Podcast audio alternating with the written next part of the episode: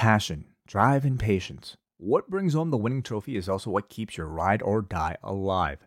eBay Motors has everything you need to maintain your vehicle and level it up to peak performance. From superchargers, roof racks, exhaust kits, LED lights, and more, whether you're into speed, power, or style, eBay Motors has you covered.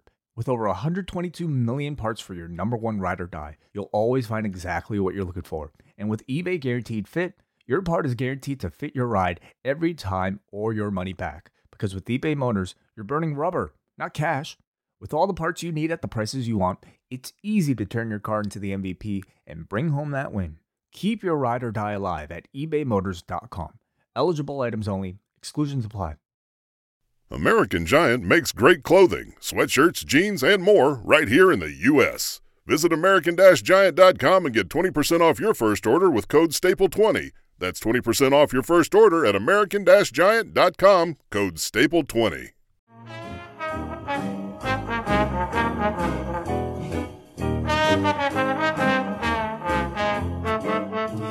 And we are live, everybody.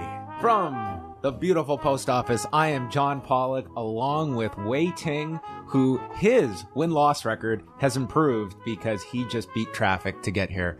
Congratulations, Wai. That might have been the quickest that I, I've ever come from getting through your door to plugging all this shit in, setting all this stuff up on my computer, and going live. Where your God damn. your body language I am fluent in, and I know to just shut up and let Wai just deal with what he's dealing with. I have in my head, I just realize how much of a chatterbox I can be, and I just edit myself to be like, wait till he's done. He doesn't want to hear me talk Save right it for now. save it for the air. But no, you also don't understand because like you have street parking at your house. Oh, and it's I, the worst. I It's- usually my have, street is awful. I usually have incredible luck finding a free spot anytime Yeah. I have to be here. Not good today. But like today of all days, I go around one time, I couldn't Oh. find one, so I go through. I have to like circle back, right? Because it's a one way. yeah, it's terrible. And then like, uh, like I see a spot at the end of the road, which is pretty far. So like, you know how when you're driving, I'm like, I'm gonna take my chances that there's gonna be a closer spot up closer, and then there wasn't. So I was like, oh shit, I got to go back to get that farther spot.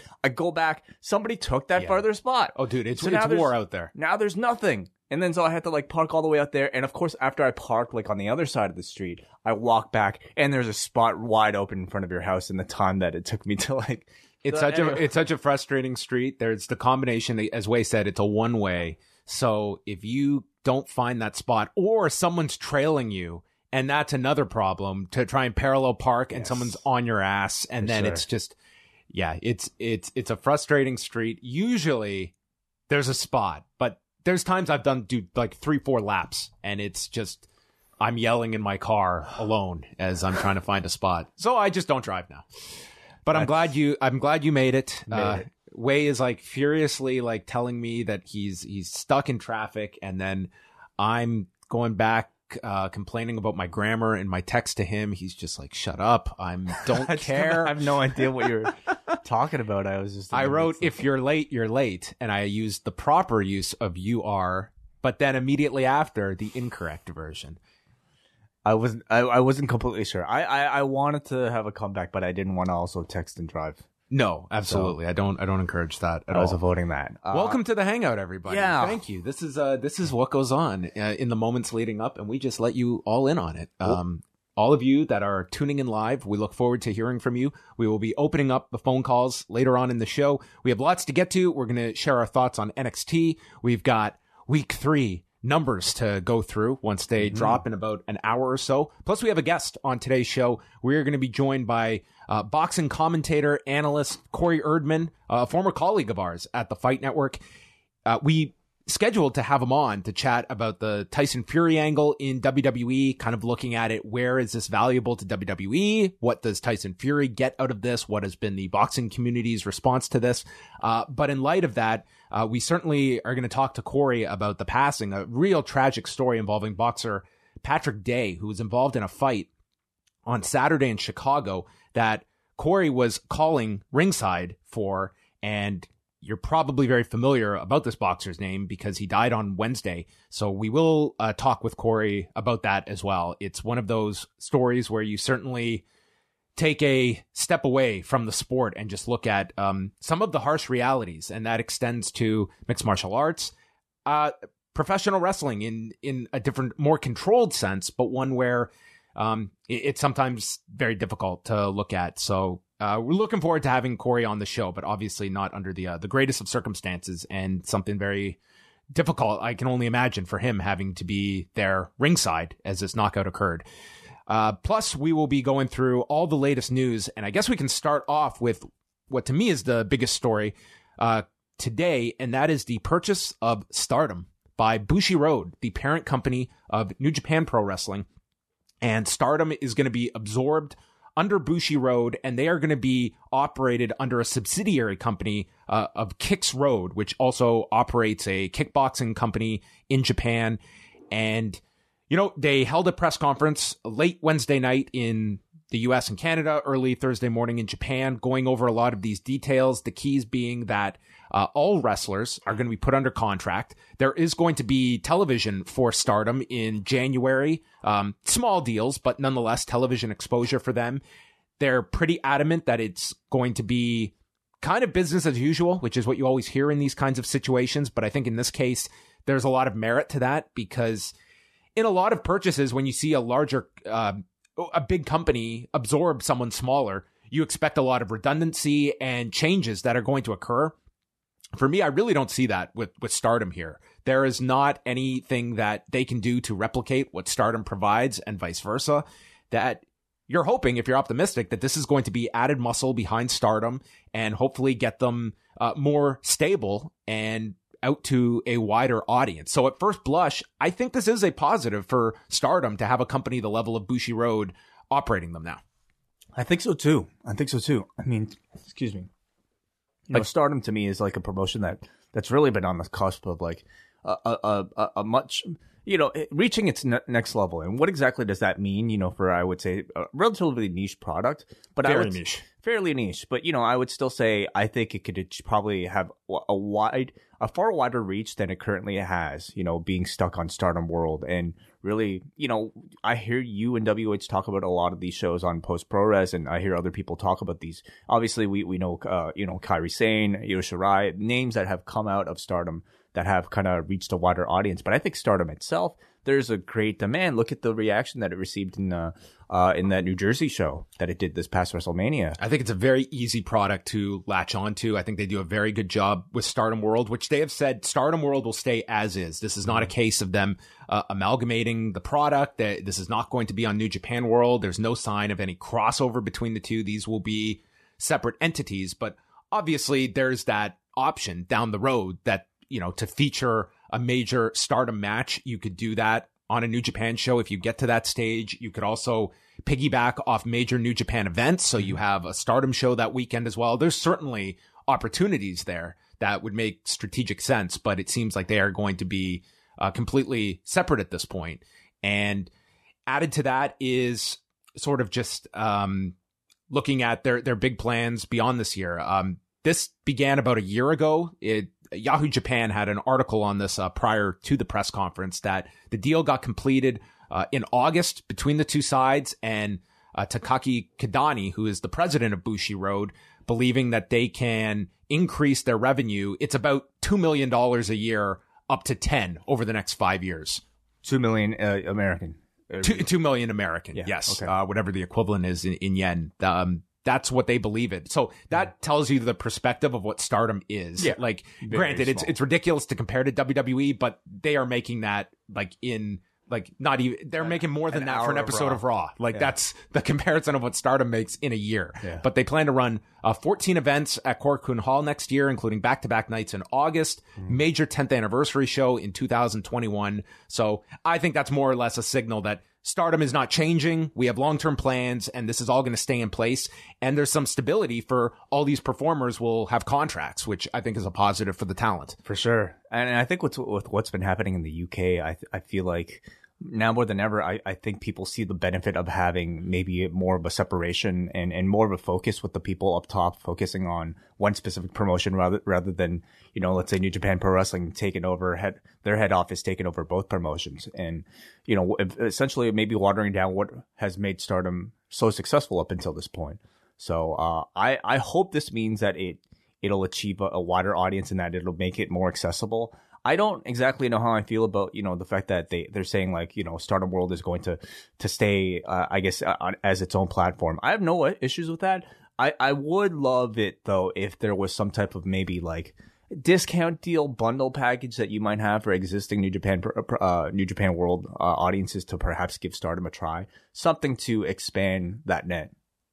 Yeah, that would be interesting. Um, you know, with New Japan, of course, it is uh, run with with TV Asahi. So you, right. you have that dynamic to it. That and this I, is NTV now. Yeah. So you do have that kind of a conflict there. But you know, from like a big picture perspective, like the idea of having both under the same Bushiroad ownership, mm-hmm. you would hope that you could make it easier to access stardom. As someone that doesn't have stardom world, what do you think are some steps that w- would gain your interest um, to to watch the product? Is there is it just simply finding the time to watch it, or are there things that to Stardom be quite do? honest with you, the best thing that I think Stardom ever had for somebody like me was that episode of The Wrestlers that Damian Abraham produced. It. What a great introduction to you know the I think the the the the philosophy behind the promotion and, and really some of the characters behind the promotion. I, I I really do feel like that type of documentary work, in addition, of course, to having great wrestling, uh, you know, uh, like big tournaments that might be a great time to to catch people up to speed. That type of a product, I think, is is almost essential in trying to grab a new audience. I think Stardom World they do a great job with the, subtitling the promos in English, making it very easy to follow. English commentary might be a goal to have on Stardom World. Mm-hmm WH Park and Jojo Remy. I mean, there, there, there's multiple options. Yes. But th- it's my pipe dream that WH Park calling Japanese wrestling, I think would just, but as WH Park, I don't want him like trying to, to just be any other announcer. I no, want WH sure. Park this unfiltered. Guy. It's like, look at the fucking gear here. this match fucking sucked. Um, I think it'd be the best thing ever, personally. Very selfish uh, on my behalf, but nonetheless, um, I, am very curious to see what kind of uh, added interest, and it's just it's adding more to the pro wrestling fans' diet. Stardom yeah. is uh, for some it might be a priority product. I think for the most it's not. It's something for me personally. If I can get to a Stardom show, yes. I will. If it, if people have more access, especially I think you're very you know dedicated niche audience that that is we we see is willing to pay to go to many different types of shows in North America. If they ran more shows in places like this, I definitely feel like they would do really well. Yeah. Uh, do, do, you see them trying that again next year, uh, WrestleMania weekend in Florida, try, doing a Stardom show again? Without a doubt. Absolutely. It's interesting to see as well as we're seeing kind of the rollout of WrestleMania shows for next year. Mainly it's the collective again, mm-hmm. but it's it's like the themed style shows that yeah. seem to be what are going to grab people's attention versus your just meat and potatoes wrestling show that you know GCW that's their that's their area and they've been very successful with that formula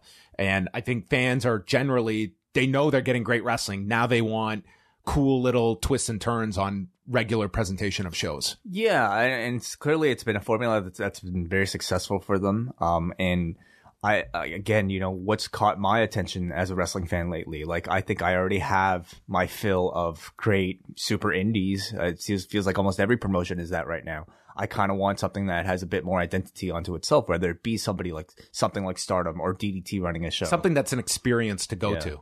Like mm-hmm. if, you know, going to a live NWA taping would probably be a lot of fun to do just yes. in that setting. Like the setting is a draw uh, for me personally to just go there. And that's, you're now kind of selling people on an experience versus just the, the matches. Does it, do you see it getting oversaturated though? I mean, if if it hasn't already. WrestleMania weekend. WrestleMania weekend, in particular, maybe these types of gimmicky shows. Sure, I, I definitely do. Like, I'll, I'll say that you know, for a lot of the themed events, they aren't it's got to be something that that hits me that would really grab my interest. Like mm. the Orange Cassidy show, I could appreciate how fun it looked, but it wasn't something I was dying to go out of my way to see. But for some, there will be, and that's always measuring that. What does the majority want? Are there enough people that want this that make it viable? That those like me that maybe are not going to go see it uh, is offset by mm. you know it's a profitable show and therefore you do it. But I definitely can see there being a tipping point of just too many and people just kind of you know wearing out its welcome. You want it to be unique. Uh, NXT from Wednesday night. Do you want to go through uh, some of our thoughts on this? This was a show packed with matches. We've got eight matches on this show, uh, leading into the main event, which was uh, Pete Dunne and Damian Priest. But um, this also kicked off with Tommaso Ciampa in his first match back, defeating Angel Garza 319 with the draping DDT, which he is calling Willow's Bell, and also saw him. Yeah, how did you think Ciampa looked here, coming back in a, a remarkable amount of time? Yeah, it's amazing. He was supposed to be gone for a year, came back in what half that time. He had the surgery at the beginning of March. Incredible. Uh, I thought he his presence was as excellent as ever. I mean, this time coming out as like a refreshed baby face, like it, he feels like such such a such a big deal in in the confines of this room, and uh, I I thought his he he looked in tremendous shape. Uh, as people typically do when, when they're off the road or at least, uh, recovering and rehabbing. Um, and I thought he was great, you know, it, I, I don't know how I feel about like, um, maybe necessarily beating up like a, a man's tights with a flag on it. That to me was I- I I thought it came off, like- heel, like too heelish. You know what I mean? It wasn't even left to be, oh, it's only his pants. It was like, it was called out on the a commentary. He's disrespecting his heritage. Yeah. And I think, you know, especially in today's climate, it comes across very extremely heelish. And I would I- say to be just, dis- if you just see that out of context, that here is an individual stomping what looks to be a Mexican flag. Yeah. I think it comes across very offensive for who is primed to be your top babyface. If they were just his pants, then yeah, okay, whatever. But the fact that you know the, the announcers were also calling out the They- fact they- that that's what they said about was his, heritage. I don't know if that was really you know uh, becoming of, of a baby face, you know, which he seems to be portraying himself. I didn't. as right I, now. I didn't like it at all. I think it was really Yeah. like uh, tonally completely off. But you know, it was a short match. Uh, good return showcase for Tommaso Ciampa. Otherwise, Um, we had the undisputed era coming out, and we got a angle of the year, best USB drive angle way. Um, I would assume the only USB drive angle of the year. Oh that might be a very specific one. I'm waiting for maybe maybe Dropbox will be our follow up. Oh, okay. Yeah, You text him a link, I guess. Yeah, or we transfer. Yeah. Lot, lots of different Google options Drive, here. yeah. So this drive, after they confronted Ciampa, um, we got the footage after the break of an angle of a beatdown of Velveteen Dream, although no physicality shown involving Velveteen Dream, who's just laid out. Had a great line here by Cole saying, "Let Dream sleep on it," as he's laid out, and he's taken out of next week's North American title match, and we'll get a new match out of it late, later on in this show. But it looks like Dream just kind of written off for the time being, and I, I don't know what the uh, the details are regarding Dream, but this certainly suggested that he's hurt. Yeah, yeah. And if that's the case, I mean, no, no other reason to really kind of suddenly postpone a match like this, right? and not do any kind of physicality with him. I thought that was pretty telling. When you see a guy just laid out, it usually means that they can't do anything physical. I mean, if this was just a cover up for, for them to pivot to a different uh, uh, match next week for uh, Roderick Strong, I thought it was done relatively well. You know, USB drive and all. I love the tag match with uh, Oni Lorcan and Danny Burch against Marcel Barthel and uh, Fabian Aichner.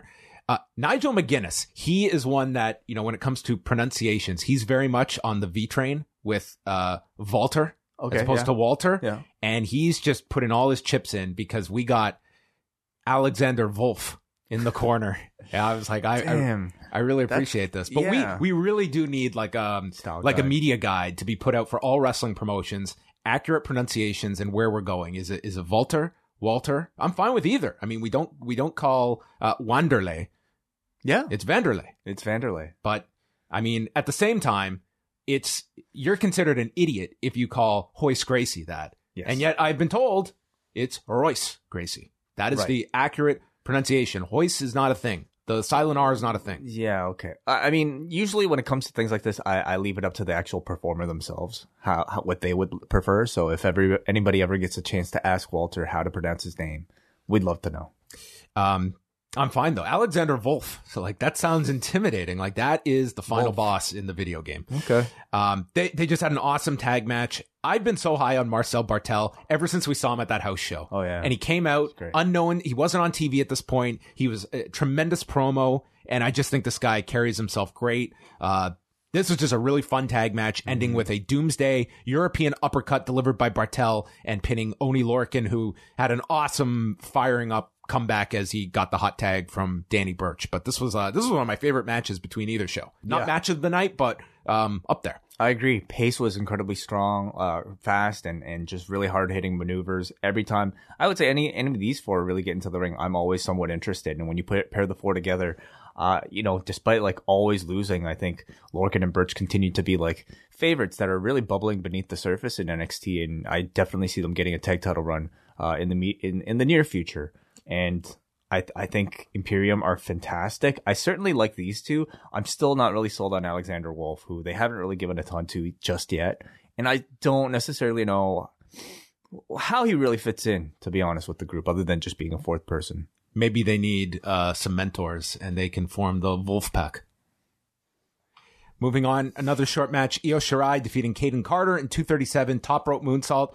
Uh, the issue they're going to have with Io Shirai is this woman is phenomenal. And she was treated like a complete babyface after this match. And she added her name to the list. They're doing the New Japan deal where everyone's talking about becoming a double champion, mm-hmm. but in here it's the target is Shayna Baszler. And who will be the one to knock off the long-standing women's champion. And she wants to add her name to Rhea Ripley and Bianca Belair's. And she gets confronted by Ripley, who is going to take on Belair next week and warn Shirai about ever spitting her name out because she'll shut her up too. And at the end of this, like you really felt like Shirai was positioned as the babyface here, which I hope is not the case because I think this has been a good turn, but it's going to be very hard to keep the audience negative towards her. Did you her. really feel that way? Because I they were all chanting her name after. well, that's because it's it's what the audience wants. But clearly, Rhea Ripley is the babyface. I would say. I took Don't her as think? like almost like the bully out here, coming here and warning her not to stand up to her. Yeah, uh, you know, I, I'm not so sure. I mean, clearly, I think this audience likes Io Shirai. I, I, I feel like they will continue at least with her as a heel up until a certain point, and then eventually they will turn her back babyface. But right now, she's she's getting cheered because she is presenting the attitude of a heel that is, you know, so so so at the, at this point well liked by this audience. I like the match. You know, um, again, a really short match, but I thought Kayden Carter like showed some great athleticism and you know um paired up, up there with Io Shirai. I thought these two had a really good two three minute matchup. So you know unlike New Japan when when they kind of like everybody throws their name in the hat I think this is leading to a multi-man match and not so much like you know who's going to pick each other off before you get to like one final challenge at the end Yeah, we'll see because they're going to add even more names to the to this mix before the end of the show. It's a lot of bodies that they have kind of uh, stacked here in in going after Shayna. Uh, Regal then announces Dream is out of the match, so next week Strong will defend against the winner of our upcoming match with Keith Lee and Donovan Donovan Dijakovic. And they had a very different match than their usual style. This was built around, you know, selective high spots, but Dijakovic wrestling with one arm as he was uh, had the arm beaten down by Lee, who was compared to a mix of Big Van Vader and Shaquille O'Neal.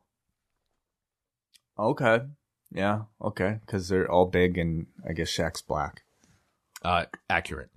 Uh, there was a uh, we got the picture in picture, and let's just say that uh, Pentagon Junior's one arm military press uh, still stands as my pick for leading candidate for picture in picture spot of the year because there was very little going on during this break.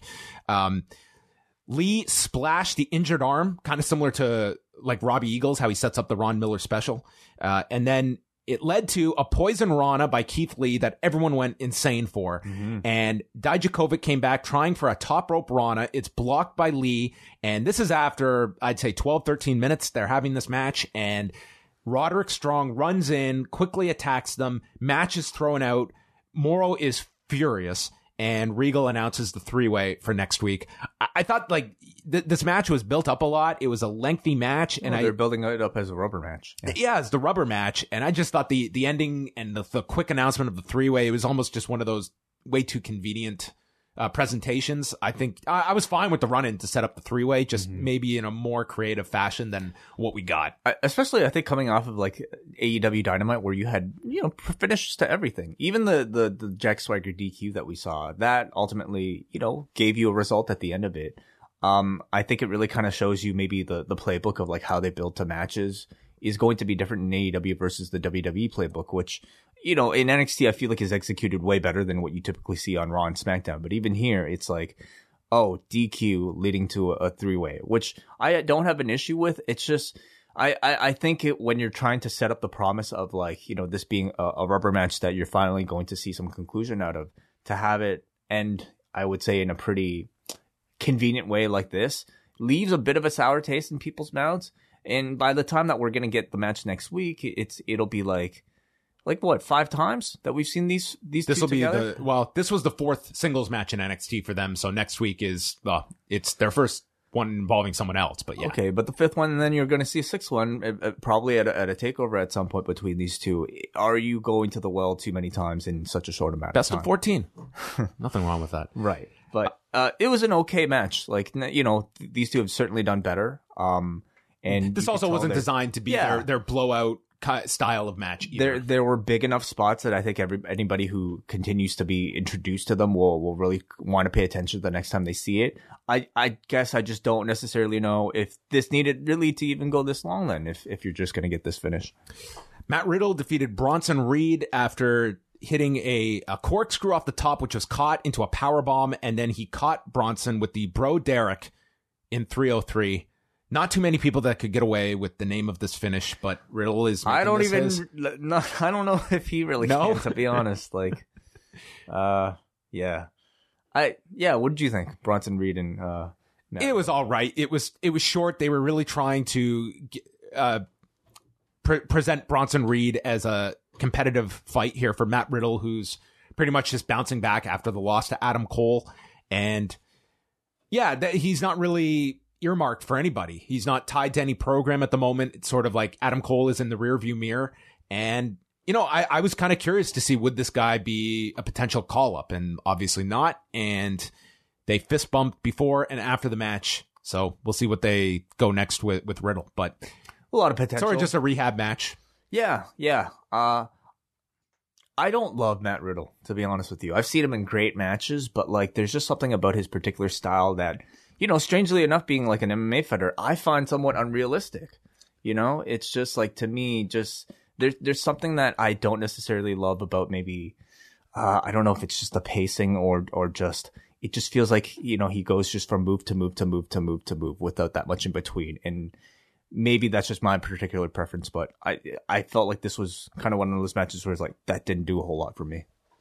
I'm just imagining this guy's uh, transformation onto the main roster.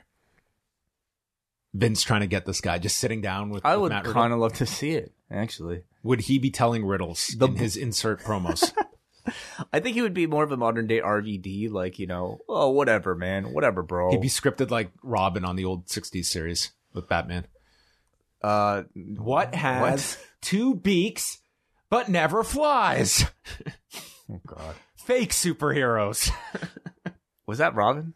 I, I, dude, I made that off the top of my head. I don't know if that makes any sense. You were probably looking for the Riddler. Yeah. Um, no, but Robin would, would, would be the one to answer all the riddles. Like he would get the riddle and have the answer to it that the Riddler would always pose. So you'd, you'd need a green suit for Matt.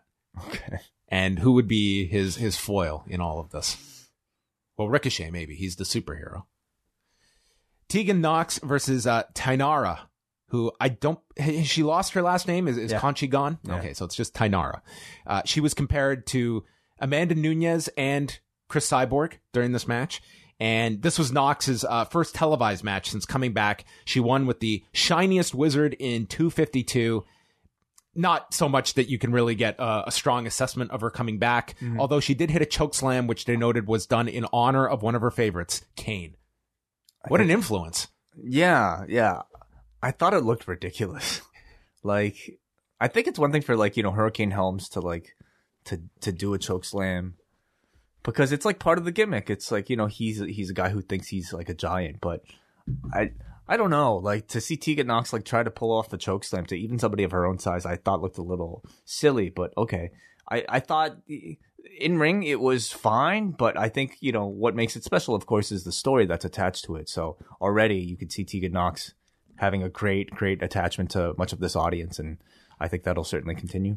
So afterwards, Cathy Kelley went to interview Nox about her return. Dakota Kai comes down, gives her a big hug, and then they're interrupted by Shayna Baszler, Jessamyn Duke, and Marina Shafir and Baszler was great. She said that Nox is running out of limbs to rehab. She cut her off before Nox could make her case for a title match and says she hasn't even earned one yet. but they put over that, you know, Dakota Kai and Tegan Nox, they want to throw their names into the hat as well. Of course, Dakota Kai has the long-standing rivalry with Shayna Baszler. So I, I just thought Baszler was phenomenal here as like the lead bully of all the women and just mocking Nox for her injuries, which are Yeah. going to get a reaction. as a bully and uh, you know like a, an ultimate babyface like Tegan Nox is like her story is so incredibly strong as as an underdog babyface that I think eventually when they get to that match it'll be fantastic.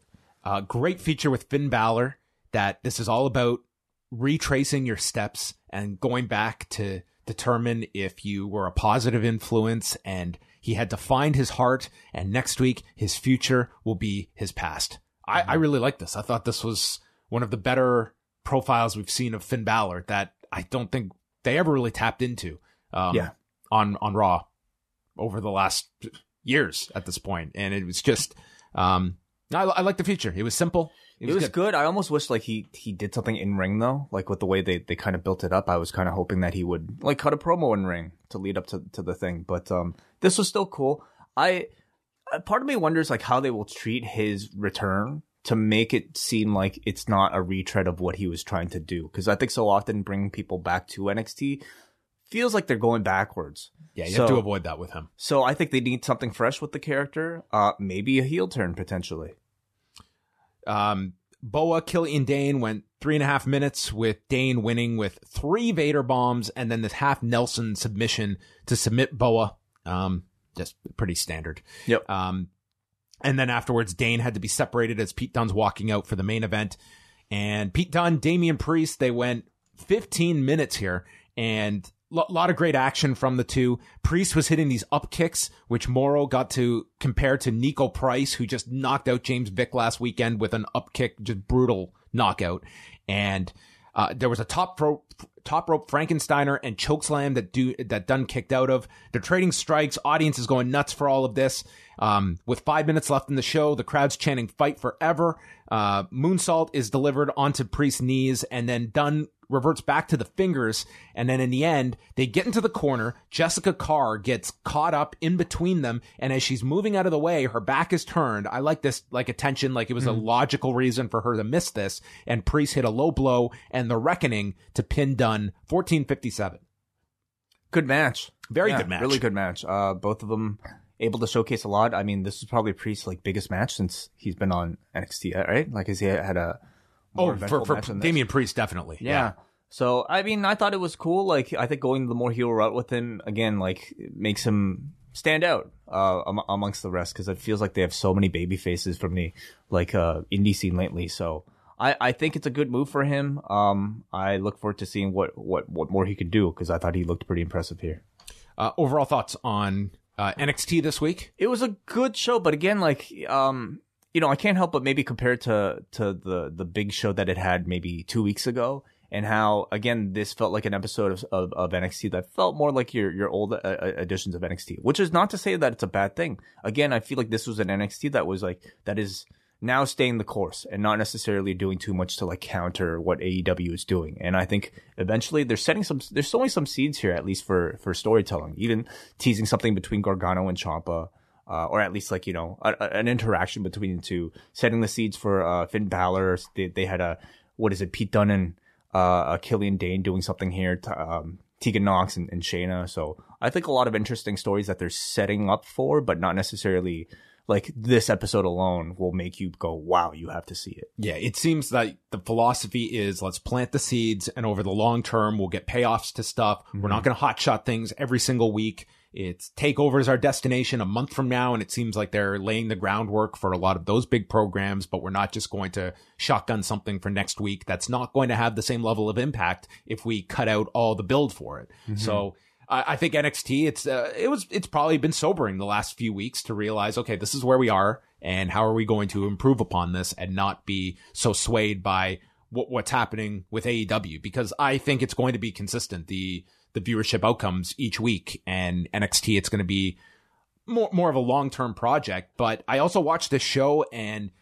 it seems like if they got some really big hot star that just got inserted into all of this that creates a lot of buzz, you, you could see a lot of intrigue here. Like the foundation is there for this show. I still feel the two hours. It I feel it on this show around. I would say midway into that second hour, mm. it's like you, you you start to feel it, and I don't so much get that with AEW. How much of that has to do, you think, with the setting of the show versus like how it's put together? Like what what exactly is causing that, causing that for you? I think it's a lot. Like again, this is eight matches. You don't have necessarily like you're watching this, and clearly, like they have their people in place. I just think AEW's doing the the atmosphere. It, it's good in Full Sail. It's not. It's hardly like this is like a dead crowd or anything like that. Um, but sometimes it's just like there's there's a lot of like short matches here, and two hours of that can get tiresome. I'd say like we got the big main event, but that was and like your crossover match with Lee and Dijakovic. So those were like your two big matches and the rest were, it's a lot of showcases and not everybody is over to the same degree as others on this show. We want to get to your thoughts as well on both AEW and NXT and anything else this week. But first, uh, I think we're going to take a short, uh, um, I guess, break from talking about this current uh, Wednesday Night War stuff by because we'll be talking to Corey Erdman. Yeah, we're going to be welcoming on uh, Corey Erdman momentarily. Um, while Wai contacts him, we are going to. Uh, is he ready? Uh, uh, probably shortly. Yeah. Do you want to kind of set it up? Yeah. So we wanted to have Corey on initially, uh, just to chat a bit about uh, Tyson Fury uh, and his involvement with the Crown Jewel event and uh, kind of the the impetus behind Tyson Fury uh, coming over to WWE. But um, we'd be remiss uh, to not address the very tragic story involving boxer Patrick Day, who was involved in a fight this past Saturday in Chicago and suffered a knockout loss in this fight and passed away tragically on Wednesday. Uh, Corey Erdman was there in Chicago uh, calling this fight, and Corey, obviously not the um, the greatest of, of circumstances uh, to be talking about, but I, just, I, I can't imagine this situation for you. Can you just tell us a bit about Saturday night, the ending to that fight, and and what was known in the immediate aftermath after the show, and uh, you being kind of in real time having to call this show and then deal with the the aftermath once that show was over. Yeah, so I mean, just just to clarify, I mean, I, I was ringside. You know, I was uh, 18 feet away from uh, where Patrick Day ultimately passed away, uh, but I was working in, in a production capacity. Oh, so I'm sorry. Uh, but nonetheless, I mean, I didn't have to work in a narrative capacity in this sense, but uh, but I was there nonetheless, and obviously uh, getting the information as it was coming, and and and I was there um, for the first time to witness uh, a ring tragedy. Uh, with my two eyes in, in live, and you know, uh, you, read about these and and you see them on television, and uh, you, you, can't prepare yourself, even knowing full well what the dangers uh, of the sport of boxing are, you really can't prepare yourself for witnessing something like that and the attachment that you that you feel to it and, and how you'll feel coming out of it. But as far as what we knew at the moment, I mean, uh, you know, Patrick Day was facing Charles Conwell in what was a, a fight that Conwell was winning, but was very much competitive in, the middle rounds. This wasn't, uh, you know, a one-sided beatdown by any means. But in the tenth round, Conwell finally got got the best of him, and uh, dropped him with a, with a right hand and, and a left hook. Uh, Day went down very hard, and uh, almost immediately you you realize that this was something serious, and he was given oxygen and, and taken out of out of the ring and out of the arena immediately, and and before the broadcast was even over. So I would say within about an hour, uh, we had found out that he uh, had not woken up, had had seized on the way to the hospital, and um, you know, when we went to bed that night, Patrick Day was still in a coma, and uh, four days later, he's passed away. So, um, you know, not something I ever looked forward to, and you know, I, I'm sure we'll get into it, but really, I mean, you, you find yourself kind of questioning everything about the sport and what you do for a living as, as, you know i'm sure people in in pro wrestling have at different points uh, whether it be for ring deaths or, or, performers who have passed away because of the vigors of wrestling you know you you really start questioning what it is that um, what it is that we're watching what it is that we're involved with and and you know given the incalculable cost of a human life uh, you find it difficult to come to the conclusion that it is a net positive. But in order to continue on, you you you kind of have to. Now, I didn't see the fight. Did he was he able to get to the back under his own power? Was it evident immediately that uh, th- there was immediate concern, or was that only after the fact that the the severity of this knockout was realized? No, I mean this was immediate concern. Patrick Day never got up, but once he was down, um, he he never regained consciousness. You know, I you know it's it'll stick with me, I'm sure, for the rest of my life. Kind of looking into his eyes, basically, as wow. you know, everything for him stopped. You know, it's it's so no, I mean this wasn't one of those circumstances where kind of like after the fact, you, you, we've seen it where fighters will kind of collapse in the back or on their way to the back, or this was very much instant, and you know, you know he wasn't pronounced dead on the scene, but this was you know a a ring death in the most horrifying way that you can imagine, basically. You know, you, uh, being someone that has followed combat sports for as long as you have, Corey, in these situations, like, do you have a clear sense of like how this should be handled in the arena when something of this magnitude happens? Do you believe that you just you continue on, you hope for the best? I mean, it, it's not a very easy question to answer, but it's one that has certainly been one that has been asked of professional wrestling, uh, you know, mixed martial arts, professional boxing. I mean, in, in that moment when this is evident, is the best thing to continue. Yeah, I mean, I, I, it's it's it's a tough question that I don't know that I, there's an answer for. I think that maybe the clearer answer would be, you know, if you know, we didn't know that Patrick was going to pass away at that moment. So, you know, we knew that it was that the situation was grave. We knew that he hadn't woken up. Um, you know, perhaps if you know, if it was an instance where someone is instantly and you know obviously deceased in the ring, I think that you can make a very fair call to not continue that show. You know, but no one. I mean, the the officials are not in the in the in the best capacity to no. continue. Everyone involved in the in in the show is just not ready to to continue on if that happened.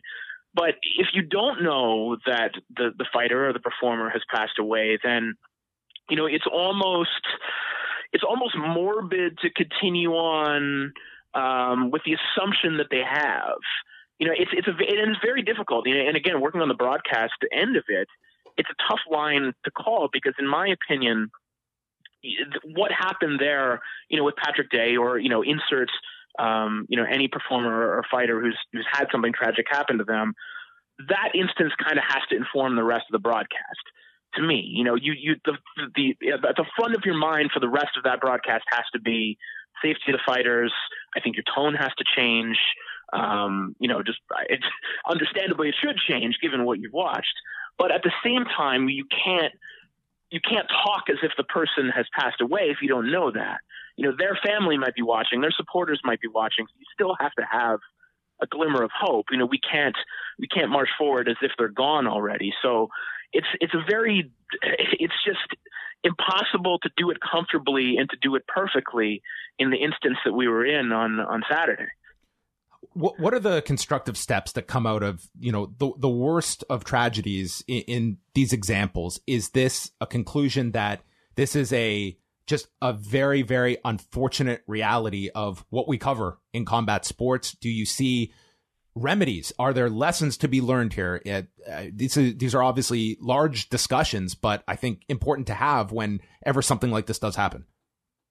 Yeah i, I think that there are uh, there are a lot of ways to make boxing at least nominally safer, and you know a, a lot of those have been have been written about, and that includes just uh, heightened medical testing for fighters before and after fights, um, higher standards uh, for when a man or woman can step in the ring based on their medical or professional past.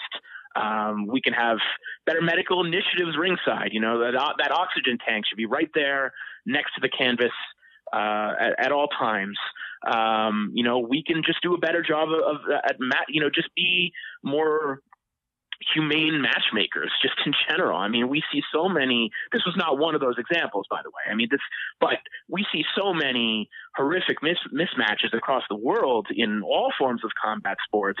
And, you know, they are, they're all tragedies waiting to happen because of the, you know, the physical difference between the competitors and the skill difference between the competitors. I mean, there there are things that I think we can do to to minimize the frequency of these tragedies. But I think what makes this such a um, a difficult thing to grasp and, and difficult to to provide answers to in, in the moment is that all of these passings that we've had recently, and that being Day and, and Maxim Dadashev and um, and Santillan in uh, in Argentina. That's mm-hmm. three ring deaths basically over the last three months almost. These weren't mismatches, but and in fact, these were all very competitive and I think well matched fights. And that's what makes this difficult to to grasp is that the sport in its current construct, with athletes getting bigger and stronger and faster, is just unbelievably dangerous and perilous. And as big and strong as these as these bodies are getting as the years go on, your your brain, your skull doesn't get any stronger. So these fighters, year after year, as they get better as athletes, are also in graver danger. And, and so, I mean, unless we start wearing helmets, you know, or, or go back to, to three round bouts with, with headgear, boxing as it currently exists can only get but so safe. Yeah, I, I think that these are all um, interesting discussions to have, and you know, when you look at a, a at a sport that does have commission oversight, do you feel that that enables change, or does it make it difficult to make change when you have to have agreement across the board? And I look more closely at, at, mixed martial arts where, you know, it's very difficult to initiate change and then see all of these commissions adopt those changes. And you see it from the Association of Boxing Commissions passing the the difference in in uh, the unified rules, which have now led to the ununified rules in MMA, where a fighter in one state is going to be bound by different rules than the following week's card in another state that may not have adopted the new rules. And it's like where where do you see the commissions playing a role here? And is it how hard is it to kind of make broad sweeping changes to the sport that are going to be acknowledged? Well, it, it's extremely difficult. I mean, uh, because every state commission can basically make up its own mind. Now, I, I do think that because these are, you know, because of the, uh, because of what these events are, like the, it's it's good that there is a governmental body as an oversight because these are people putting their lives on the line. So there there needs to be you know a body that someone has to answer to like there there needs to be if something goes terribly terribly wrong there needs to be legal pre- repercussions. So I can understand why, obviously, there are athletic commissions run by the state. That isn't necessarily the, the problem. It's it, it's again, we always talk about it. Without one governing body overseeing everything, uh, a lot of things can slip through the cracks. And you know, just anecdotally, you know, you know in MMA, I know in boxing, there are states that you can go to where you can get away with things that you can't in other states. There are states that you can go to where it, the rules are known to be lax when it comes to matchmaking, when it comes to checking the gloves or not in the back, when it comes to drug testing. You know, these are all individual entities who can fly their own way. I mean, like, you know, we're seeing it with, with the resurgence of, uh, of, of bare knuckle boxing. Sure. You know, which which, which I called in, in North Dakota a, a, a couple weeks ago. States are deciding on their own you know, not just to change the rules of boxing, but to say, hey, let's go back to what boxing was before we decided this was utterly barbaric. You know, so if, if they can do that, imagine how you know how loose it could get.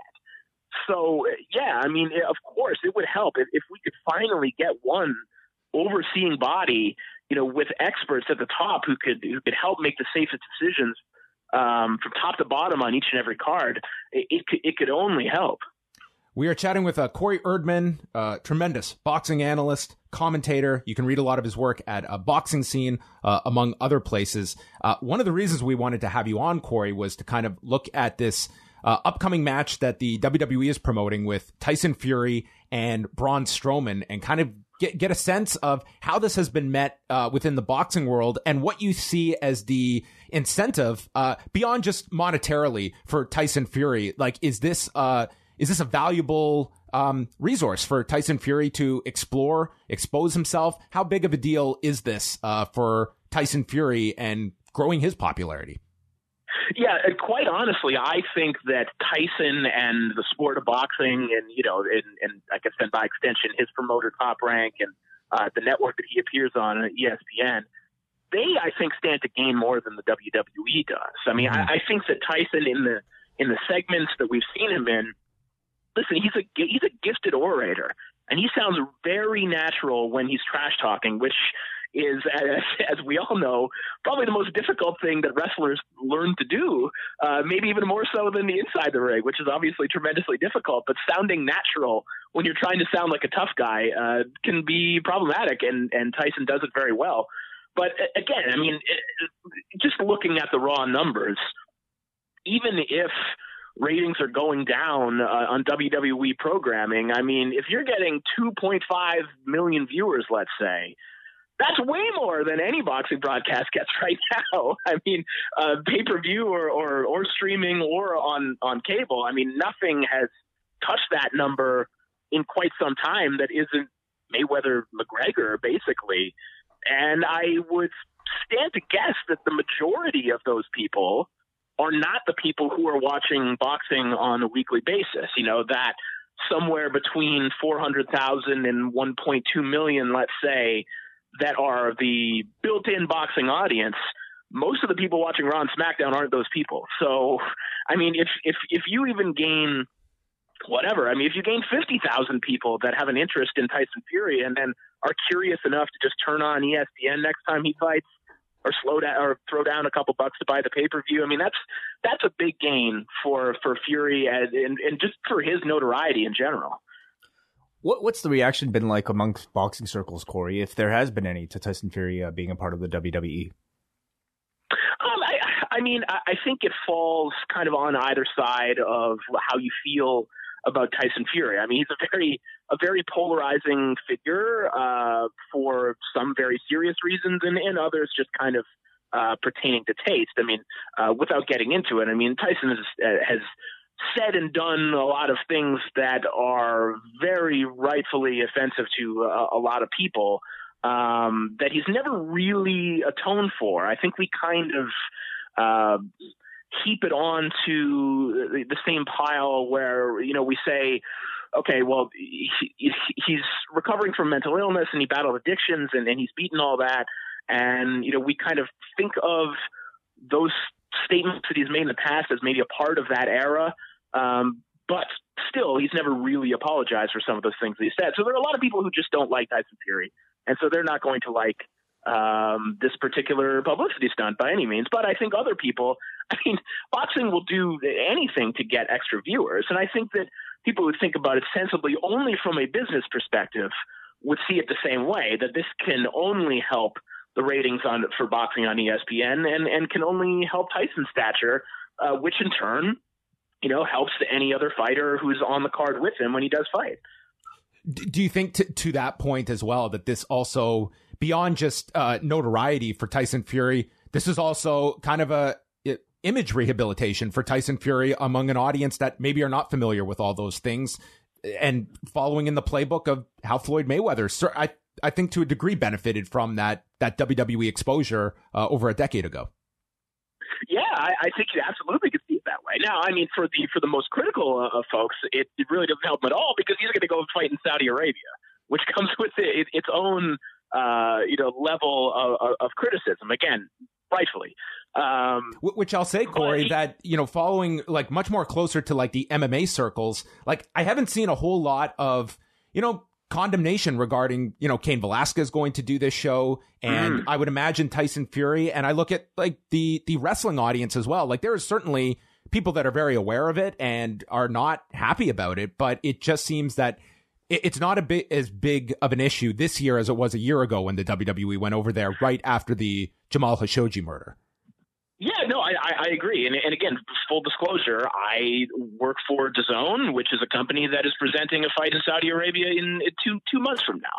So, you know, just just putting that out there. I mean, at a certain point, I mean, to your point, the, the people who cover the sport and, and are critics of, of these sports – at a certain point when the fight when the match gets in the ring you have to cover it as as a fight uh, and and and as as a match so i mean the, the criticism will stop at a at a certain point and you know almost I mean, most of the the big kind of combat figures throughout sports have you know done some dealings with some some figures that were less than savory. I mean, you know, Muhammad Ali fought uh, in, in Zaire at, at, at, the height of, of the troubles there. He fought in the Philippines at the height of the troubles there. So no one is, is, is squeaky clean uh, when it comes to, I shouldn't say no one, but I mean, like, even the best of people we can think of have definitely uh, fought in some places and made some business choices that were not, you know, 100% morally based. I cover combat sports. I have no idea what you're talking about, Corey. This is this is all yeah. I mean, brand listen, new. if we're gonna go down that road, I don't even know what I'm doing for a living. Where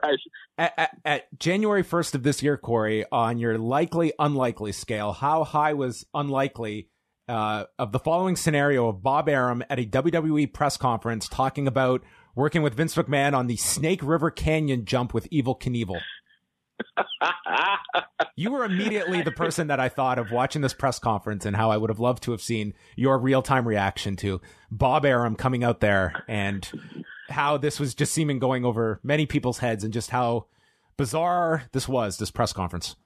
I mean, it's, it's just tremendous. And it, reminded me of, uh, most people forget this, but uh, like SummerSlam 88 was basically just an infomercial for Sugar Ray Leonard, Donnie Lalonde. That's right. Yes, that Vince McMahon was one of the promoters of that fight, and basically, what I mean, if you look back at some of the, the skits leading up to it, you know, it was Bobby Heenan in the gym with Sugar Ray, and it, it was just a promotional tool for a boxing event that uh, Vince McMahon was promoting. So I guess we've come full circle 30 years later. Well, it's uh, it's always great to catch up with you, Corey. Uh, I think that you are the authority when it comes to talking about all of these issues uh, within boxing. Uh, tell our uh, listeners, viewers, what uh, where they can catch more of uh, Corey Erdman, and I hope at some point we can get you in studio here. Hey, you know, I don't live too far, so we can definitely make that happen. But if up until then, as you mentioned, you can read my columns on Boxing Scene every second Monday. I'm one of the lead columnists there. on the air, uh, you can watch me on Broadway Boxing, which is on UFC Fight Pass uh, and SNY for our New York listeners out there. Work behind the scenes uh, for DAZN as well. So if you're not subscribed to DAZN, do that. You can watch boxing there basically every single week. And whenever it is announced, you'll see me on uh, Valor Bare Knuckle episode number two. We should have a date uh, official for that coming up. We started teasing it on their social media over the last couple days. So look out for that. But uh, anywhere boxing is, I'm sure I am not too far away. Corey was also one of the uh, uh, people who helped put together the Omega Man documentary that I believe aired again yesterday. It, it was TSN, it aired as the lead-in into Dynamite last night on hey, on there TSN two. Yeah, listen, I, I think Tony Khan needs to send me uh, a finder's fee for this TSN deal. I'm, I'm just saying. oh, look at that! Hey, any uh, first impressions of, of Dynamite three weeks in? Have you seen uh, most or yeah. any of it?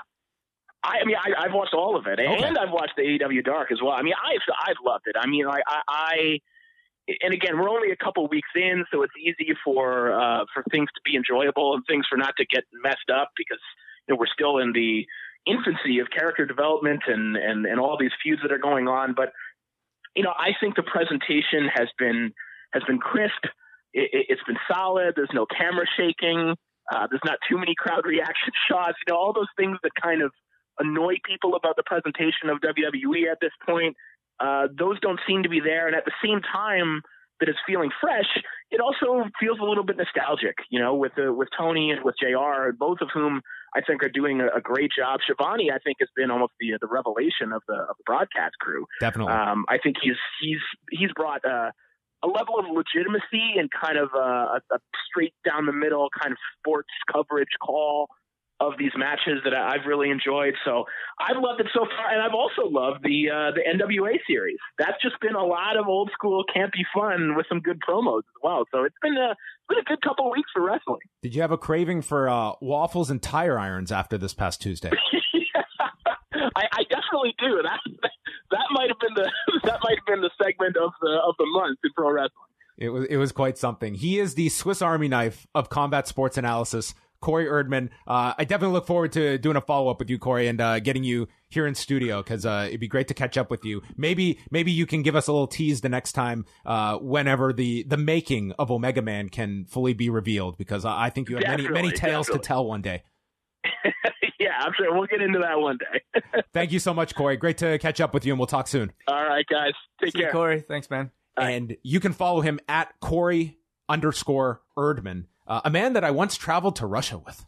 Oh In- yeah. In, fact, six years ago, at this very time, I was in October of 2013. I was in Russia with uh, the Fight Network team, which included Corey Erdman. And I've heard some stories from that trip that I'm sure you could reveal uh, Uh, in a special podcast at some point. Well, some of them were some of them were just uh, I, I was uh, I heard secondhand myself while over there, but there was uh, it, it was maybe the best work trip I've ever been a part of. We uh, go to our phone lines right now. Sorry, we haven't been able to get to your calls up until this point, but uh, we're going to be going as long as we can. Yes. Taking all of your calls. Uh, you can search for us, Post Wrestling on Skype or 1732 800 4423. We first go to our man, Neil. Neil, what is going on? Hi guys, good to speak to you. Good to speak to you. It's I, what what is it with our man in front of my name? John says it all the time. Our man. Our man. Yeah, our man. Yeah. Well, He's our man. you're our man. Yeah.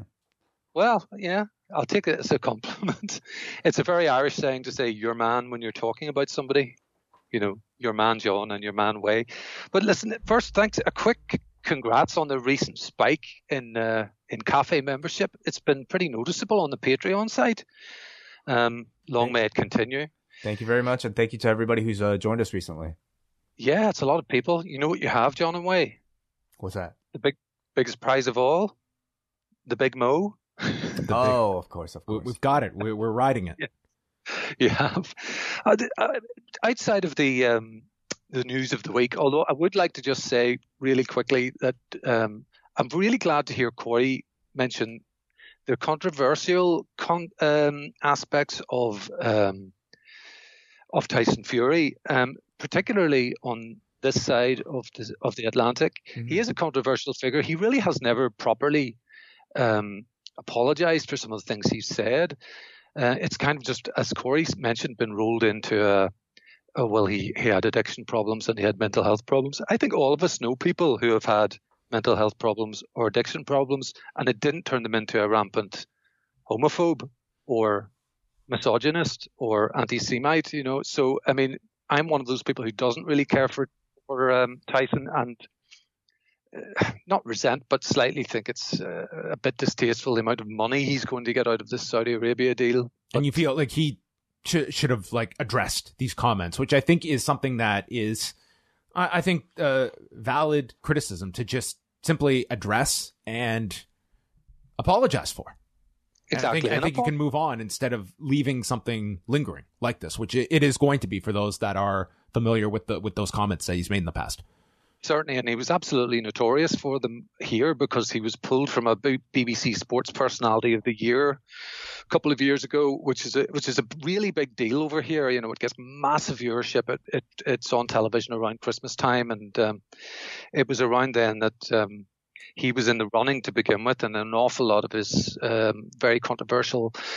Um, statements came out. Um, but yes, absolutely, John. If he apologised properly, I think most people would would would go, well, that's in the past now, and I'm very glad he he has apologised. Um, it seems to me he's more, you know, interested in in um, interested in the money, and that's why he's not saying these things anymore. But um, I wonder if I could. It's really beyond the news of the week. I wanted to ask something this week, and it was sparked by the and you've Wai you've you've really quite deliberately, and I'm I'm sure it's deliberate, not really gone into this very much, but you got you got a big mention on Twitter I did in the past days, and it's Twitter I wanted to talk about or ask you about. Really, wrestling Twitter, the pros and cons. I mean, for me, the pros are you know, there's a lot of humor out there. People like RJ City, very funny. I know you saw this one Wai. A guy called Snowboy. Nobody knows him. but I know him. He's a he's um he's a local um Irish wrestling scene fan, and he's just a hilarious guy. And he did this um, video doing a um an impression of Jimmy Havoc. Um, oh yeah, that know, was great. It's really, really, funny. really hilarious. You know, I like cutting people. I like Yes. killing people. You know, and this, but this guy's from Cork. His accent is nothing like that. It really was quite genius. You know, so and of course, getting information directly from the source, Mike Bennett, this week. Yeah. Uh, uh, updates from YouTube, but there's so many cons to it as well. Mhm. I have a friend who's in Japan at the moment for the Rugby World Cup. He tweets about wrestling a lot, but he was excoriated for being in Japan and not going to King of Pro Wrestling or even really knowing about it but he's not a New Japan guy, and that's okay. You know, it's people rip each other on, on Twitter, and you get ill-informed smart arses. People rip Meltzer all the time for things yeah. generally that that they've never said, and they're clearly not subscribers to the Observer or listeners to Observer Radio. For you guys, I guess a bugbear would is going to be, and I'm guilty of it. I know I've been guilty of this. Uh, too many mentions, too many tags. It's got to be annoying. I've been caught up by accident once or twice mm. in um, a thread where you just have a mention and suddenly your phone just never ever stops lighting up. So, what's your take on it, John? I think you've said before, you know, if you could get off social media or off Twitter, um, you need it for your job. But if you could get off it, you you might. Um, what do you think? Um, it's and, I, will get off the air. Sorry. All right, thank you, Neil. Thanks, we, Neil. we appreciate thanks, it thanks, as thanks. always. Um, I have a much more uh, kind of simple approach to it uh, these days. I have actually made a lot of changes where I am not uh, spending as much time on it. I don't. I, I've muted a lot of accounts. Um, I have my rule of if certain language is thrown at me or uh, people are harassing, that is my my blocks. And then I'm also finding, and maybe some people should try this. I no longer, uh, when I go to sleep, I leave my phone elsewhere. I was like, I no longer want to wake up and be just, that's my introduction to the day. Um, what do you use for an alarm? Well, that is a problem. It, it is a problem, but I'm also very good at just waking up Naturally? when I need to. My body is just tuned to wake up at 7:45, 8 in the morning. So I think that's great advice. Uh, I I used to do that, but I, I started to rely on my phone, and I've come to the a terrible habit of like checking my phone before and after I wake up. So uh, maybe I'll try that. Try what you suggested, John. But you know, the mute button is, and and especially the mute conversation button is a hell of an introdu- uh, feature uh, on any social platform. It really should be something that I think is is uh, created across the board everywhere. Um, and you know, really, you kind of make your own experience of it. These are great tools for communication, uh, or they could be great tools for terrible bullying or just negativity or just uh, racism uh, or just anything else. You know, like it, it's what you make of it. Um, so if you've had enough, just put it down or delete it for a while and try to control yourself. And that's really it. And you'll be perfectly fine. I think it's very easy to turn the volume down. It's yeah. you know, if you get sucked into like every day, whatever the the Twitter storm is, it's like 24 hours later, this stuff means nothing. And we're on to the next one. Yeah. And it's like I just kind of tune it out. It's like I can separate news from noise. Let's go back to the phone lines. We go to Chris. Chris from South Ozone uh, Park. Oh my God. I heard from multiple people that were instru- instructing me of South Ozone Park and where it is after I showed my negative, uh, not negativity, but just uh, questioning uh, my questions about South Ozone Park. And Chris, before we talk, can you just turn down the the radio uh, on on the background?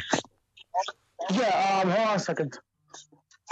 Yes. Whenever people are calling in, please have the volume turned down because then we get this awful echo on this side, and no one wants to hear that. Um, can you hear me now? Yes, we, we can hear you. What's up? Um, how are you guys doing today? We're doing great. Um, so um, I'm just so excited. Um, just thank you very much for the T-shirt, by the way. No problem, no problem. I'm about to put it into the mail later today. So yeah. Okay, so uh, I wanted to ask you, um, what do you guys think of you know with AEW and NXT? Do you think NXT can survive on this going against AEW? Survive? Yes, absolutely. Their their viewership is fine. They have a they have a television deal locked in with USA. I am in no concern of NXT's demise on the USA Network, um, based on these first few weeks. All right, and um, thank you guys very much for the T-shirt. I just want to come thank you guys personally because I just woke up surprised. I, I just want a T-shirt, so thank you guys very much. And I don't live in South Ozone Park. My mom does, so I left the address over there. I live all the way in Queens Village in New York. Oh, okay. Right on. All right. Thank you, Chris. Thanks, Chris. So, Thank you a lot for listening. Ninja Turtle. awesome. Donatello here on the line. All right, we continue with the phone calls, and uh, I believe we have somebody on the line right now. Caller, what is your name? Oh, wait, wait a second. There we go. There we go. I think we have a caller right now. Hey, caller, who? Uh, you're in the cafe. What's up? Oh, hey, what's going on? How are you? Oh boy, this is not from uh, a gentleman from South Ozone Park. Some other type of uh, ozone. thing. What is up, Brandon? Oh, doing well. How about yourself? Very well. I understand you were actually in attendance at AEW last night in Philly. Oh, a- absolutely, man. I had a great time. It Were you dressed up as. Orange Cassidy? Clementine Cassidy, you mean? Tangerine. That kid was very over, man. He got Yeah. a big win last night. Yes, he's one and zero now. He's like their Izzy. He's got a better winning percentage than PAC now. Brandon, are you going to make it? Yeah, I'm good. I'm good. I, I, uh, yeah. Is he in the mix now for the title, or, or? It- They didn't clarify if it was a lights out on sanction match, if this counts towards any of their records. Tell us about the live just put him in- experience, Brandon, of uh, being. Oh, AEW. it, it, it was a lit crowd, as the the as the, the the kids would say. It was very electric, very loud, very ruckus too. There was a person that chanted uh, NXT. he was he was rightfully put in his, in his place. Any other? It was uh, during the eight. yeah. It was during the eight man tag, which by the way is is really is really going to be fun when when it comes out. Uh, tell tell us about some of the post match uh, festivities that took place. Well, there was uh, the Nyla Rose match against uh, I forget who she was. Bates. But, uh, yeah, that, that that was. Oh yeah, that's right. The the librarians didn't get over it in the crowd. they were rightfully put in their place as well. Uh, that was that was an okay match. I, I wasn't really feeling it. And then uh, the eight man tag with the private party and uh, uh, Shima and uh, T Hawk versus uh, the Bucks and Cody and uh, and uh, that was also a re- that was a really good match. A lot of uh, it's your typical match. A lot of oh like uh, Dustin Rhodes. That was fun. Right. He was over. He was mad. Uh, and there's I, a it, sound, it sounds uh, like everyone stayed till the end. They were all kind of there uh, beyond the, the TV. The dark match was a big, you know, people are staying for the dark matches. Yeah, um, a, a good some people left, but uh, a lot of people stayed for that match, and uh, it was very, a lot of dives. It, it was really good though. I, I that was one of my favorite matches of the night. Anything else on your mind today? Yeah, yeah. Quickly, um, I was I was with my friend, and he's not he's not in the uh, immersed in the in the pro wrestling scene anymore, and he said that he felt like he went back in time to like 1998 with uh, WCW for the show. He said he's into uh, AEW full time now, so uh, that was that was pretty uh, jarring jarring what he said. But, um, I, I think a lot of people are going to. Are, it seemed like a very disenfranchised crowd of pro wrestling at the show uh, with WWE. So uh, Hmm. I I think that's uh, that's they they got that going for them for uh, for whatever they're doing next for uh, the pay per view and, sh- and stuff like that. I'm thinking about going to that pay per view. It sounds like it's going to be a good time. Uh, I got a question for you real quick. Uh, sorry for, for ranting. Um, why is why is Gabe Gonzaga fighting Bigfoot Silva in parallel fight? I don't I don't think either of those guys could take a punch. Uh, I somebody's gonna get hurt in that fight. Like, what do you think about that, John? That's that's pretty crazy. Um, and uh, one more question. Yeah, go And ahead. one more question, real quick. Um, I'm sorry. Uh,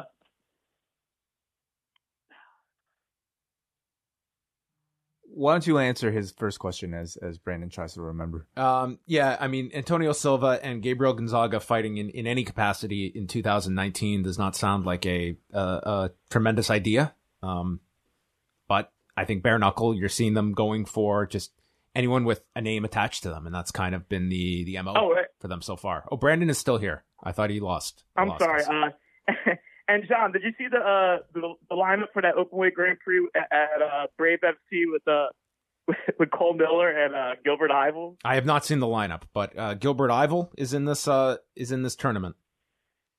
Yeah, Gilbert Yvel, uh, Fedor's brother's in it too, who's also a bare knuckle uh, on the bare knuckle roster, and uh, and Cole Miller. That's I just that that it's like what is this 2002? I, I think it's pretty crazy. Uh, what are your thoughts on that? I'm out of here. Uh, it makes no sense to me that Cole Miller and Gilbert Yvel are somehow in a tournament uh, together, given their their sizes. So that's that's pretty insane. Um, are we continuing with phone calls, or do you want to go through any news items? Yeah, let's take one more uh, from Hansi here. Hansi, you're in the cafe. What's going on? Hey, what's going on, guys? Uh, hope you're all well. Um, first of all, I just want to say that uh, I like the NXT main event better than the AEW main event, but overall, I thought the AEW show was a lot. I, I just felt it was a lot better. Um, even though I did like the, I did like, I was looking forward to the promoted matches that NXT was promoting because I, I liked uh, Keith Lee and Dijakovic, and uh, I, I wanted to see Ciampa's return. Basically, uh, by the way, with, with Ciampa's return, uh, out of context, somebody posted Ciampa stomping the Mexican flag, and I'm like, wow, he, he's a, supposed to be a good guy, and he's stomping that. If I saw it in context, I mean, it still looked bad, anyways. But uh, I was glad it wasn't the flag; it was just his tights. But um, my question to you guys, uh, and I'll take your answer off because I know people are calling in. Um, I'm kind of glad that uh, uh, Stardom and Noah kind of rejected WWE's offer so my question to you guys is: Do you think WWE is gonna give up and just go, okay, now we're done uh, prom- uh, trying to get a promotion, or do you think they'll like go for um, the other promotion like DDT and um, All Japan and all that? And I'll take my uh, I'll take your guys' answers off off the air. Right? Thank you so much. Thank you, Hansi. Yeah. So um, those have been reported by Dave Meltzer that WWE had been uh, out there trying to buy Stardom as well as uh, Pro Wrestling Noah, but not ultimately uh, succeeding in that. Uh, I would say if, if, WWE is looking to make an inroads into Japan, that uh, one clo- one door closing is not going to prevent them uh, from moving forward. And obviously, there's a lot of chatter out there about an NXT Japan, which you know it seems to be there's smoke to that fire, and we'll see what is officially announced. But that's certainly if they were knocking on the door of Noah, which recently, uh, not too long ago, they sent Kenta over there uh, for that the match with uh, Naomichi Marufuji. So obviously they're you know they're not doing gestures like that for no reason, and I think that makes sense to know that they were looking at Noah. Uh, let's go to one more call before we get to our uh, we get to our ratings because uh, I believe they just came up. But caller, what what is on your mind uh, in the cafe? Hello. Hi there. Hi, this is Jeff in uh, St. Louis. Hi, How Jeff. You guys doing? Hey, very well. What's on your mind? Uh, well, first I wanted to. Um, I never get to talk about this, so uh, I'm actually uh, First Nation. My mom was from Quebec. Oh, uh, we ended up in St. Louis via the military, and uh, I'm a Micmac Indian uh, out at from uh, Indian Reserve out that way. So I never get to talk about this with anybody because uh, you know the United States doesn't have a treaty with our uh, people. So when I tell people here, they just make fun of me. It's uh, a little awkward sometimes. Oh wow! Awesome, cool, so, very cool. Yeah. Um. So the the Wednesday uh, the Wednesday night wars are pretty interesting. I'm not. Um. I wasn't really a fan of the Elite before they got their own show. Now I guess you'd say. Uh-huh. Um. But as they were building up to it, um, I feel like they kind of sold us on a lot of things that didn't happen. Um, like they were really insistent that they were going to get, you know, like healthcare. Because I think WWE will match anything that AEW does, right? I mean, at some point they'll they'll have to adjust mm-hmm. because you know people are really excited about the product, right? And it's clearly more enjoyable than Monday Night Raw or SmackDown for the most part. But so I think that uh, you know they talked about health insurance and they're only giving it to the you know executive vice presidents or people with office jobs and stuff like that. Um, I think they were a little disingenuous about that because um, I think everyone should have it. Uh, expecting WWE to be more reflective of them being employees and stuff like that. So I'm really on board with those kind of things, and um, and I really think that the elite should have fought for ownership. And maybe I'm crazy about this, but it seems like they took a, as much a risk as you know, uh, the Khan family did. Mm-hmm. And if this doesn't work out, you know, I, I, really think that they should have fought the Bucks, uh, Cody, and Omega really should have fought for a percentage of ownership. Am I am I wrong in this thinking or? No, not at all. I mean, and I, you know, there's nothing to suggest that they didn't try to fight for things like that. Um, but you know, you can't put a, a company together with this type of, uh, you know, uh, I guess, uh, I don't know, volume of talent and uh, production without the person putting the money into it. And without Tony Khan, like he really was the essential part of this puzzle. So I think ultimately he would have final say about who gets ownership and who doesn't. And if you're talent, I would assume if I'm, I mean, you know, from what we, we, we hear, they received great offers from the WWE, but they were more enticed by this. I would say probably from a combination of like, um, investment perspective, like, or maybe this will ultimately work into a role that might ultimately be more lucrative than what they would make in the WWE. But also, I would say from a creative and, and, uh, just, uh, I don't know, uh, personal fulfillment standpoint, I think this might offer more than what they would have uh, under under under the jurisdiction of somebody else creating storylines for them, writing, telling the style of matches that they have to wrestle. So it's it's factors like that. But I also wouldn't doubt that they didn't try to fight for ownership either, at least to start. Yeah, I just think um, with you know they had the show, the being the elite, all out show that they clearly they're a draw, right? I mean, Yes. that's not even uh, arguable at this point. So I mean, I it almost I, I I know you have a billionaire owner in uh, and Shad Khan almost bought the Rams when they were in St. Louis, so we're familiar with them here.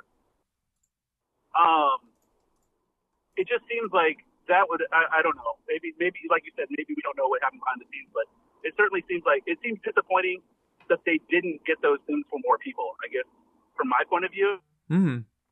It's really like their their hardcore push before the you know before the brand started and they kind of laid everything out.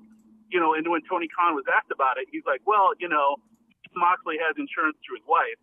He probably has a SAG card too because he made that awful WWE film.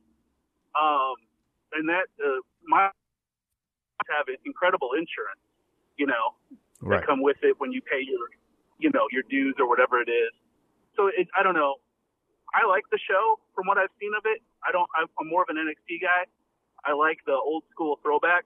Um, and I really wish Wrestling at the Chase was on the WWE network because, um, man, that was a hell of a show when it was on here locally. You know, Mm-hmm. on uh, Channel 11 at like 11 o'clock at night. Actually, I believe it's on. Uh, it might be on uh, Glo- uh, GCW or, or Impact Plus.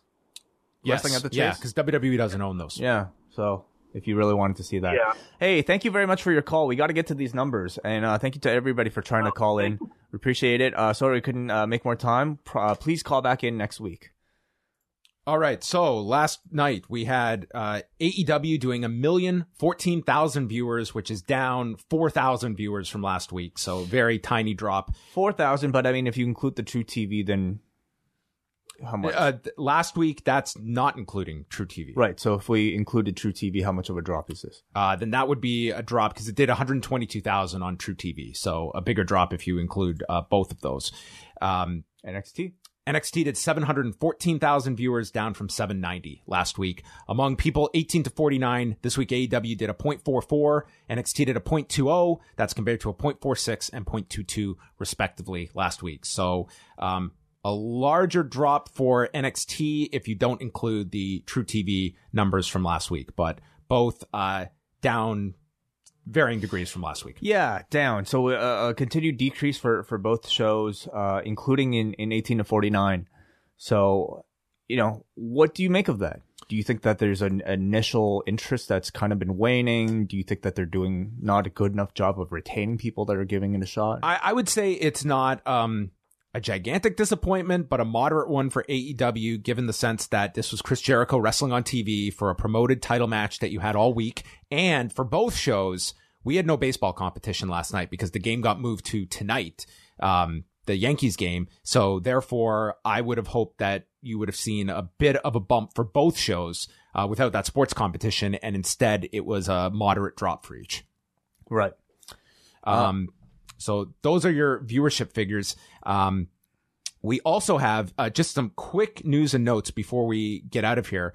Um, SmackDown, they have announced Shinsuke Nakamura defending the Intercontinental title against Roman Reigns will be taking place tomorrow night from Indianapolis, Indiana. Um, I heard from someone that you can expect some SmackDown matches to be promoted on tonight's Thursday Night Football broadcast, um, which is a great crossover that you have with, with, with Fox, and that might be something that they're doing more of. So um, there will be some matches promoted on tonight's broadcast. Um, we also have uh, Luchasaurus that we mentioned, he's got a hamstring injury and apparently he injured it two hours before the show. And Marco Stunt had been brought in to do a dark match and end, uh, ended up getting inserted into the match. So, um, not sure what the timetable is going to look like for uh, Luchasaurus, but unfortunate and happening right ahead of Showtime. That is crazy.